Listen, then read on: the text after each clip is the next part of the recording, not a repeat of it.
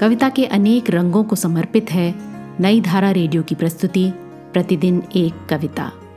कीजिए अपने हर दिन की शुरुआत एक कविता के साथ। सुनिए सर्वेश्वर दयाल सक्सेना की लिखी कविता, अंधेरे का मुसाफिर।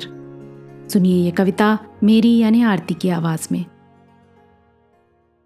यह सिमटती साँझ, यह वीरान जंगल का सिरा। यह बिखरती रात, ये चारों तरफ़ सहमी धरा। उस पहाड़ी पर पहुंचकर रोशनी पथरा गई। आखिरी आवाज़ पंखों की किसी के आ गई। रुक गई अब तो अचानक लहर की अंगड़ाइयाँ। ताल के खामोश जल पर सो गई परछाइयाँ। दूर पेड़ों की कतारें एक ही में मिल गईं।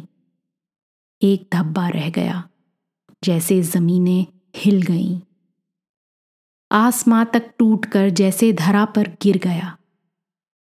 बस धुएँ के बादलों से सामने पथ घिर गया।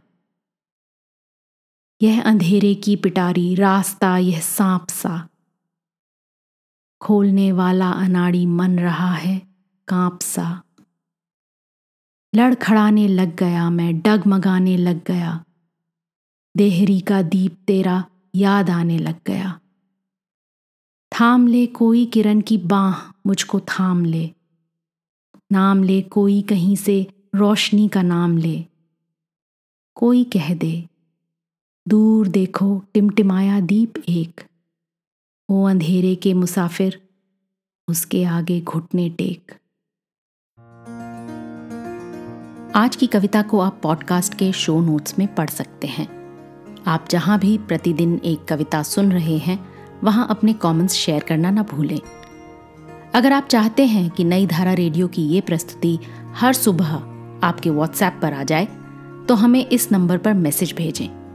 Seven four two eight seven seven five three seven six कल एक और कविता के साथ फिर मिलेंगे।